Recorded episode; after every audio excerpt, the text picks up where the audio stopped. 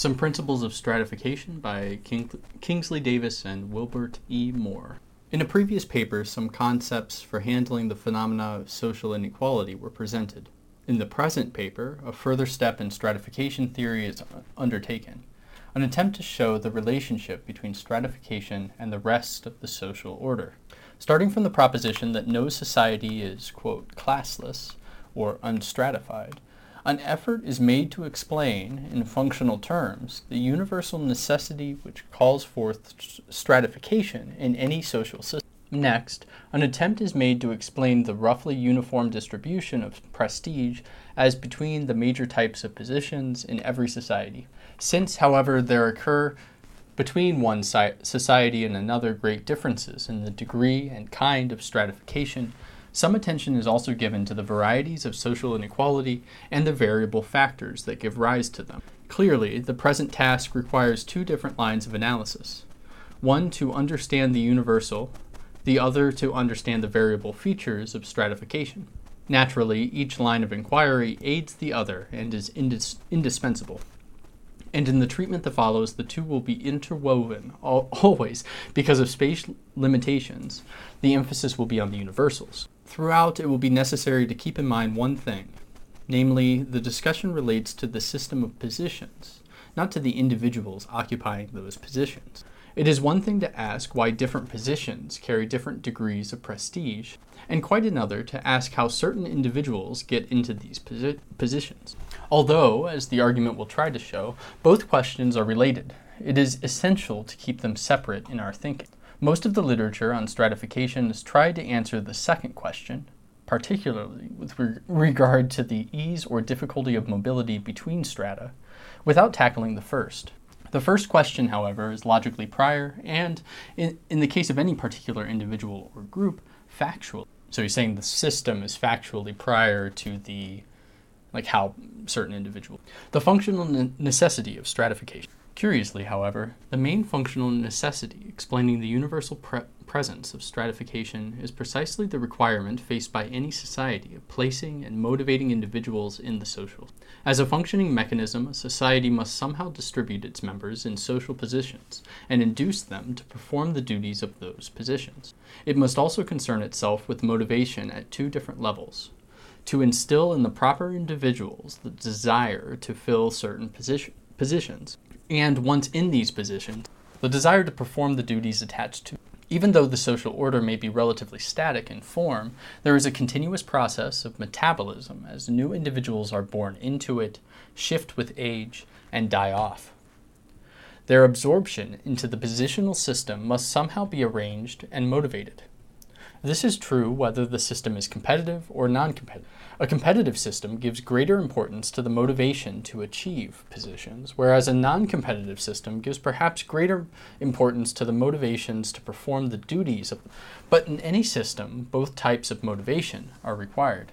If the duties associated with the various positions were all equally pleasant to the human organism, all equally important to the societal survival, and all equally in need of the same ability or talent, it would make no difference who got into which positions, and the problem of social placement would be greatly reduced. But actually, it does make a great deal of difference who gets into which position, not only because some positions are inherently more agreeable than others, but also because some require special talents or training, and some are functionally more important than others. Also, it is essential that the duties of the positions must be performed with the diligence that their importance requires. Inevitably, then, a society must have, first, some kind of rewards that it can use as inducements, and second, some way of distributing these rewards differentially according to position. The rewards and their distribution become a part of the social order, and thus give rise to stratification. One may ask what kind of rewards a society has at its disposal in distributing its personnel and securing essential services. It has, first of all, the things that contribute to sustenance and comfort. It has, second, the things that contribute to humor and diversion. And it has, finally, the things that contribute to self respect and ego expansion. The last, because of the peculiarly social character of the self, is largely a function of the opinion of others but it nonetheless ranks in importance within the first two. In any social system, all three kinds of rewards must be dispensed differentially according to positions. Why not one? In a sense, the rewards are built into the position. They consist in the rights associated with the position, plus what may be called its accompaniments or per- perquisites.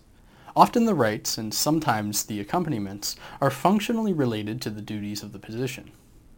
Rights as viewed by the incumbent as usually Oh, rights, as viewed by the incumbent, are usually duties as viewed by other members of the community. However, there must be a there may be a host of subsidiary rights and perquisites that are not essential to the function of the position and have only an indirect and symbolic connection with its duties, which may still be of considerable importance in inducing people to seek the positions and fulfill the essential duties. If the rights and perquisites of different positions in, a society must be unequal, then the society must be stratified, because that is precisely what stratification means. Social inequality is thus an unconsciously evolved device by which societies ensure that most important positions are conscientiously filled by the most qualified persons. Hence, every society, no matter how simple or complex, must differentiate persons in terms of both prestige and esteem, and must therefore possess a certain amount of institutionalized inequality. It does not follow that the amount or type of inequality need to be the same in all societies. This is largely a function of factors that will be discussed presently. The two determinants of positional rank. Granting the general function that inequality subserves, one can specify the two factors that determine the relative rank of different positions. In general, these positions convey the best reward, and hence have the highest rank, which A, have the greatest importance for the society, and B, require the greatest training or talent. The first factor concerns function and is a matter of relative significance. The second concerns means and is a matter of scarcity, starting with differential functional importance. Actually, a society does not need to reward positions in proportion to their functional importance. It merely needs to give su- sufficient reward to them to ensure that they will be filled co- competently. In other words, it must see that less essential positions do not comp- compete successfully with more essential one. If a position is easily filled, it need not be heavily rewarded, even though important. On the other hand, if it is important but hard to fill, the reward must be high enough to get it filled anyway. Functional importance is therefore a necessary but not a sufficient cause of high rank being assigned to a posi- position. Okay, and second, differential scarcity of personnel. Practically all positions, no matter how acquired, require some form of skill or capacity for performance. This is implicit in the very notion of position, which implies that the incumbent must, by virtue of his inc- incumbency, accomplish cer- certain things. There are ultimately only two ways in which a person's qualifications come about through inherent capacity or through training. Obviously, in concrete activities, both are always necessary, but from a practical standpoint, the scarcity may lie primarily in one or the other, as well as in both. Some positions require innate talents of such high degree that the persons who fill them are bound to be rare. In many cases, however, talent is fairly abundant in the population, but the training process is so long, costly, and elaborate that relatively few can qualify. Modern medicine, for example, is within the mental ca- capacity of most individuals, but a medical education is so burdensome and expensive that virtually none would undertake it if the pos- position of the MD did not carry a re- reward commensurate with the sacrifice. If the talents required for a position are abundant and the training easy, the method of acquiring the position may have little to do with its duties. There may be, in fact, a virtually accidental relationship. But if the skills required are scarce by reason of the rarity of talent or the costliness of training, the position, if functional, functionally important, must have an attractive power that will draw the necessary skills in competition with other positions. This means, in effect, that the position must be high in the social scale, must command great prestige, high salary, ample leisure, and the like. How variations are to be understood. Insofar as there is a difference between one system of stratification and another, it is attributable to whether fact, whatever factors affect the two determinants of differential reward.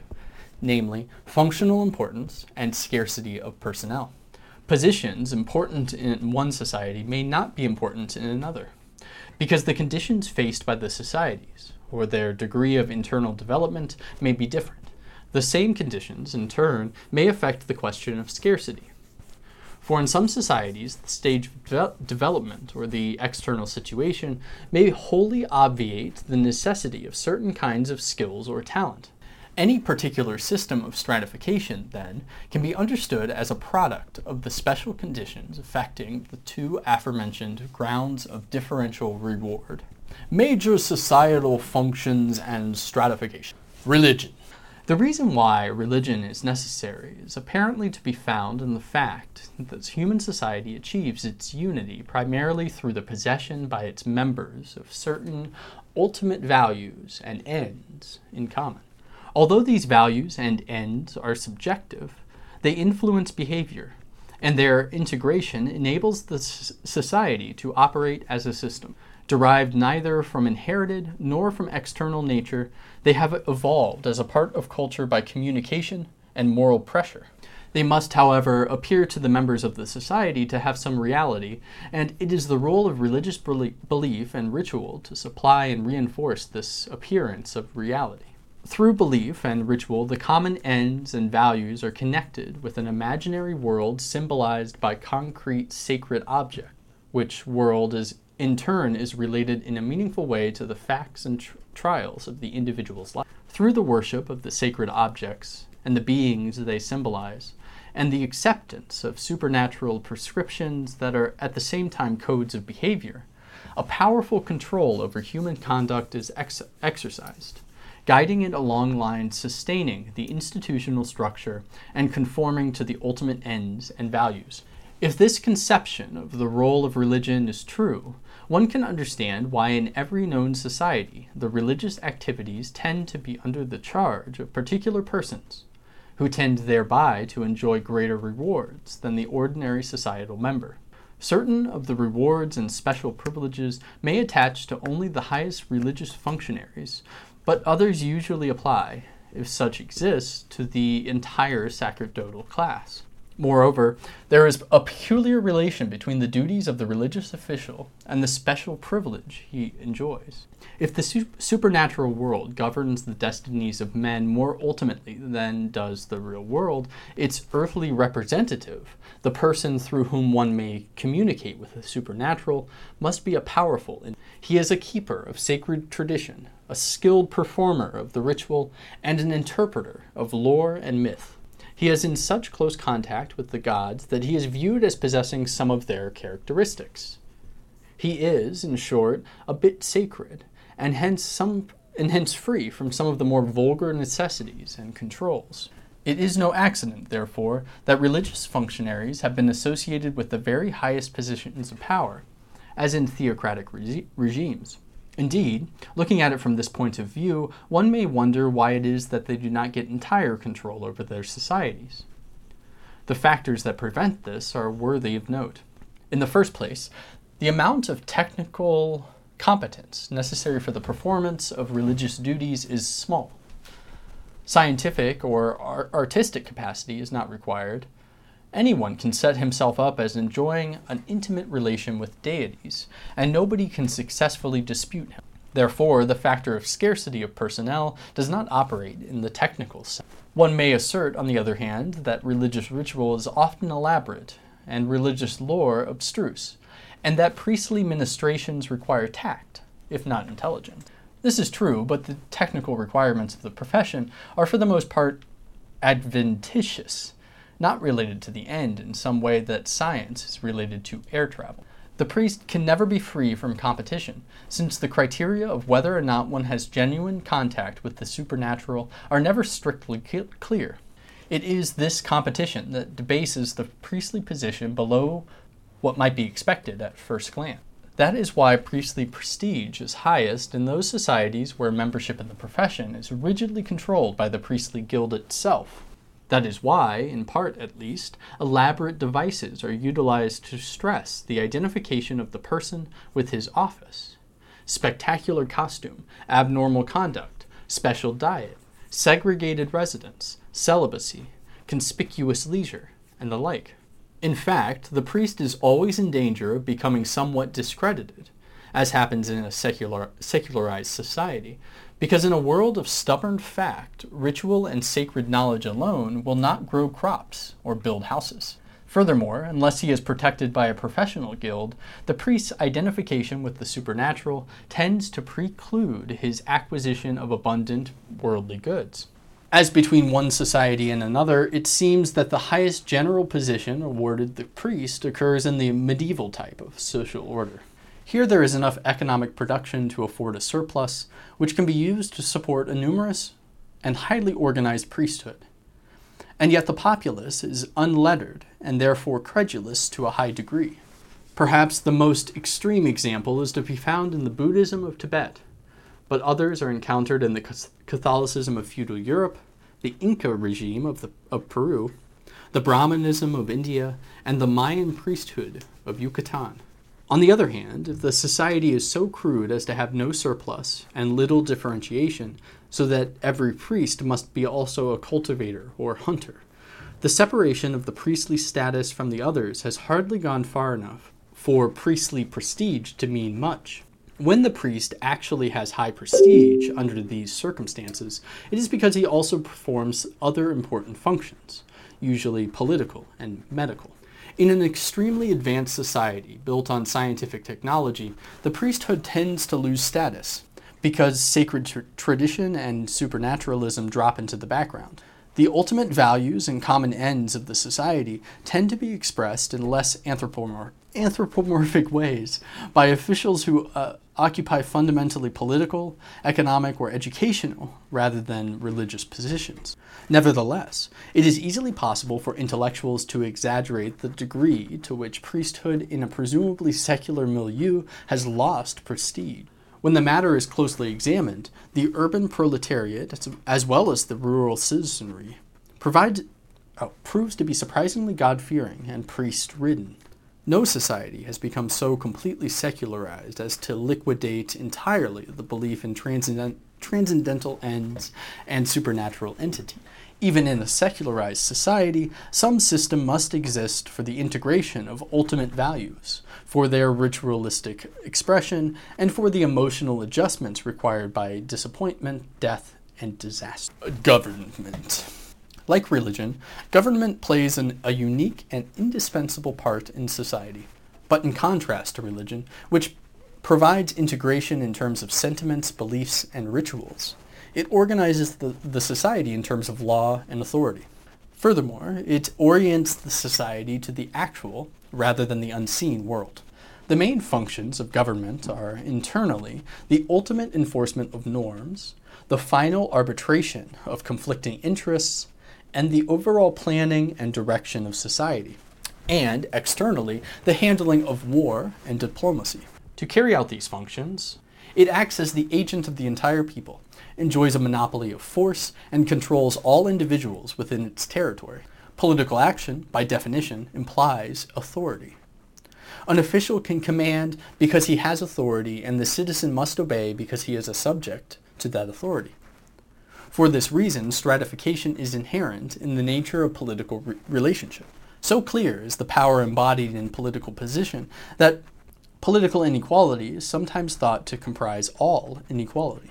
But it can be shown that there are other bases of stratification, that the following controls operate in practice to keep political power from becoming complete. A. The fact that the actual holders of political office, and especially those determining top policy, must necessarily be few in number compared to the total population. B. The fact that the rulers represent the interest of the group rather than of themselves, and are therefore restricted in their behavior by rules and mores designed to enforce this limitation of interest. And C. The fact that the holder of power or political office has the authority by virtue of his office and nothing else and therefore any special knowledge, talent, or capacity he may claim is purely incidental, so that he often has to depend upon others for technical assistance. In view of these limiting factors, it is not strange that the rulers often have less power and prestige than a literal enumeration of their formal rights would lead one to expect. Wealth, property, and labor. Every position that secures for its incumbent a livelihood is by definition economically rewarded. For this reason, there is an economic aspect to these positions, for example, political and religious, the main function of which is not economic. It therefore becomes convenient for the society to use unequal economic returns as a principal means of controlling the entrance of persons into positions and stimulating the performance of these duties. The amount of economic return therefore becomes one of the main indices of social status. It should be stressed, however, that a position does not bring power and prestige because it draws a high income. Rather, it draws a high income because it is functionally important and the available personnel is for one reason or another, scarce. It is therefore superficial and erroneous to regard high income as the cause of, of a man's power and prestige, just as, as it is erroneous to think that a man's fever is the cause of his disease. The economic source of power and prestige is not income primarily, but the ownership of capital goods, including patents, goodwill, and professional reputation. Such ownership should be distinguished from the possession of consumers' goods which is an index rather than a cause of so- social standing. In other words, the ownership of producers' goods is properly speaking a source of income like other positions, the income itself remaining an index. Even in situations where social values are widely commercialized and earnings are the readiest method of judging social position, Income does not confer prestige on a position so much as it induces people to compete for that position. It is true that a man who has a high income as a result of one position may find this money helpful in climbing into another position as well. But this again reflects the effect of his initial economically adv- advantageous status, which exercises its influence through the medium of money. In a system of private property and productive enterprise, an income above what an individual spends can give rise to possession of capital wealth. Presumably, some, such possession is a reward for the proper management of one's finances originally and of the productive enterprise later. But as social differentiation becomes highly advanced, and yet the institution of inheritance persists, the phenomenon of pure ownership and reward for pure ownership emerges. In such a case, it is difficult to prove that the position is functionally important or that the scarcity involved is anything other than extrinsic and accidental. It is for this reason, doubtless, that the institution of private property and productive goods becomes more subject to criticism as social development proceeds towards industrialization. It is only this pure, that is, strictly legal and functionalist, functionless ownership, however, that is open to attack. For some form of active ownership, whether private or public, is indispensable. One kind of ownership of pro- production goods consists in rights over the labor of others. The most extremely concentrated and exclusive of such rights are found in slavery. But the essential principle remains in serfdom, peonage, encomienda, and indenture. Naturally, this kind of ownership has the greatest significance for stratification because it necessarily entails an unequal relationship. But property in capital goods inevitably introduces a compulsive element even to the nominally free contractual relationship.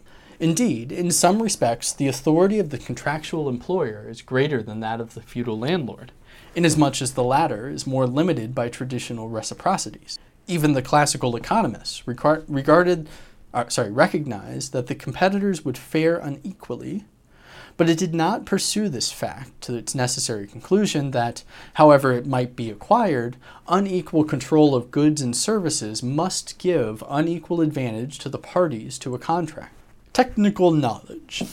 The function of finding means to single goals without any concern with the choice between goals is the exclusively technical sphere.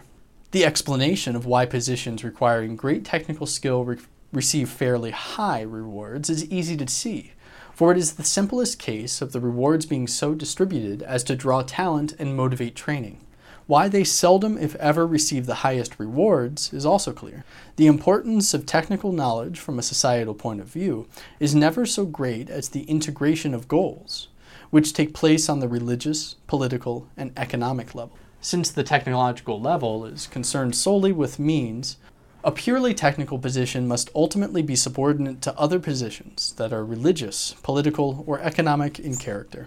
Nevertheless, The distinction between expert and layman in any social order is fundamental and cannot be entirely reduced to other terms.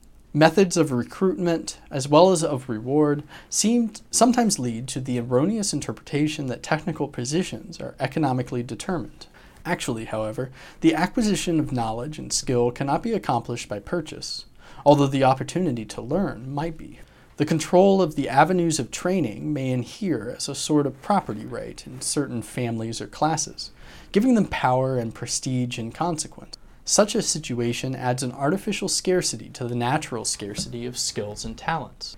On the other hand, it is possible for an opposite situation to arise. The rewards of technical position may, may be so great that a condition of excess supply is created, leading to at least temporary devaluation of the rewards.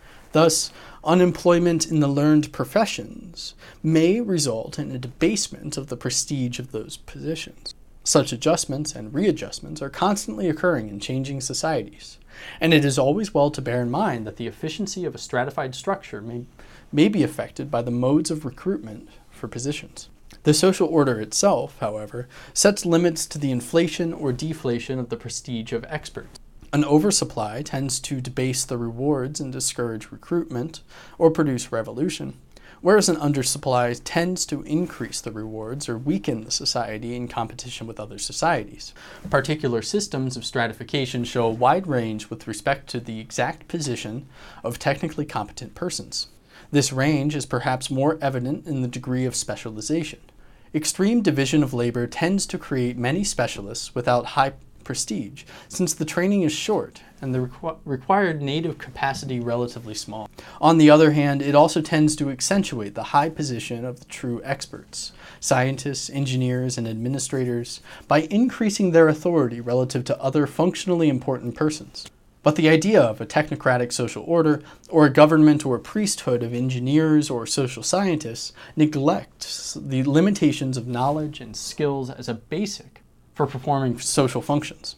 To the extent that the social structure is truly specialized, the prestige of the technical person must also be circumscribed. Variation in stratified system.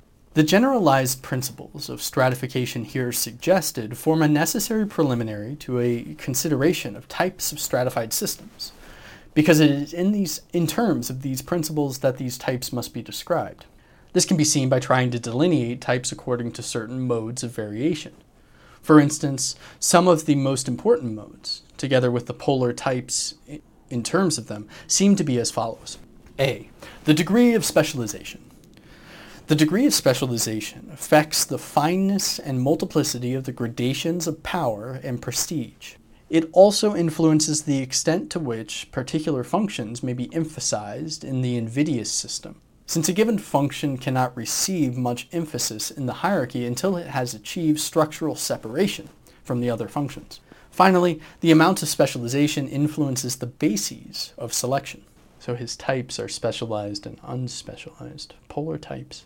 Okay, B. The nature of the functional emphasis. In general, when emphasis is put on sacred matters, a rigidity is introduced that tends to limit specialization and hence the development of technology.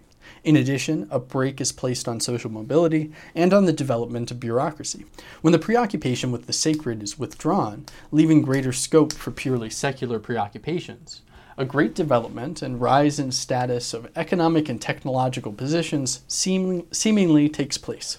Curiously, a concomitant, concomitant rise in political position is not likely because it has usually been allied with the religious and stands to gain little by the decline of the latter.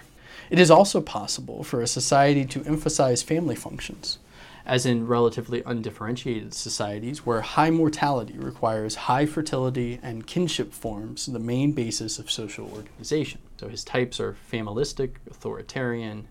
C. The magnitude of invidious difference. What may be called the amount of social distance between persons, taking into account the entire scale, is something that should lend itself to qualitative me- me- measurement. Considerable differences apparently exist between different societies in this regard, and also between parts of the same society. So his types are equali- equalitarian and inequalitarian. The degree of opportunity. The familiar question of the amount of mobility is different from the question of comparative equality or inequality of rewards posed above, because the two criteria may vary independently up to a point. For instance, the tremendous divergence in monetary income in the United States are far greater than those found in primitive societies. Yet the equality of opportunity to move from one rung to the other in the social scale may also be greater in the United States than a hered- hereditary tribal kingdom. So his types are mobile and un- immobile. The degree of stratum solidarity. Again, the degree of class solidarity, or the pr- presence of specific organizations to promote class interests, may vary to some extent independently of the other criteria, and hence is an important principle in classifying systems of stratification. This is class organized and class dis. External condition. What state any particular system of stratification is in with reference to each of these modes of variation depends on two things. One, its state with reference to other ranges of variation, and two, the conditions outside the system of stratification which nevertheless influence that system. Among the latter are the following the stage of cultural development, the situation with respect to other societies, and the size of the. Uh, and then he's going to talk about composite types, and I, I think there's more to this paper, but I'll end